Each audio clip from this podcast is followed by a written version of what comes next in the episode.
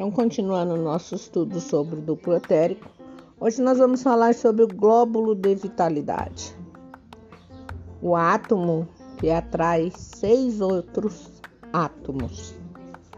Né? A força de vitalidade que aumenta a vida do átomo e dota-o para o poder atrativo. Então, a amplitude desta oscilação é enorme comparada com o tamanho do átomo em si.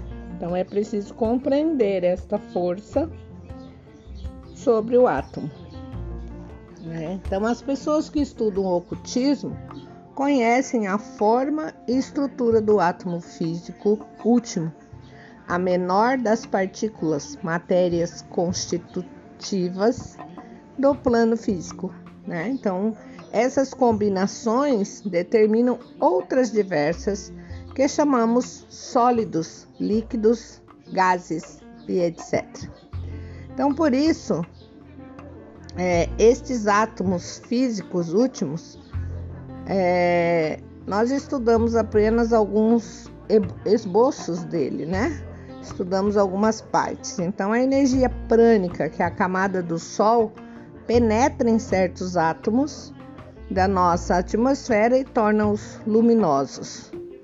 Então, esses átomos dotados dessa vida adicional possuem uma sextuplapotência da atração e da incorpora imediatamente seis outros átomos ao seu redor. Então, eles ficam dispostos de forma particular, que dá lugar à segunda expressão da química oculta. É a, a um hipermeta protoelemento ou combinação da matéria no subplano subatômico.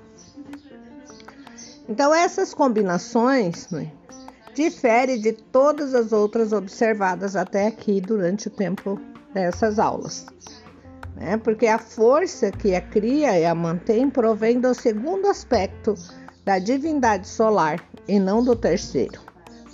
Então, esta forma é denominada glóbulo de vitalidade e ela está representada no diagrama V, a ampliação de, da, da química oculta. Né? Então, esse pequeno grupo é pérola excessivamente brilhante sobre a serpente masculina ou positiva do elemento químico oxigênio. Forma também o coração do globo central no rádio. Em virtude do seu brilho e de sua extrema atividade, esses glóbulos podem ser vistos difundidos na atmosfera por qualquer pessoa que se dê o trabalho de olhar. Né? Seu número é imenso, sobretudo em dias ensolarados. Então, quando você olha muito, você vê aquelas chuvinhas de prata caindo, né?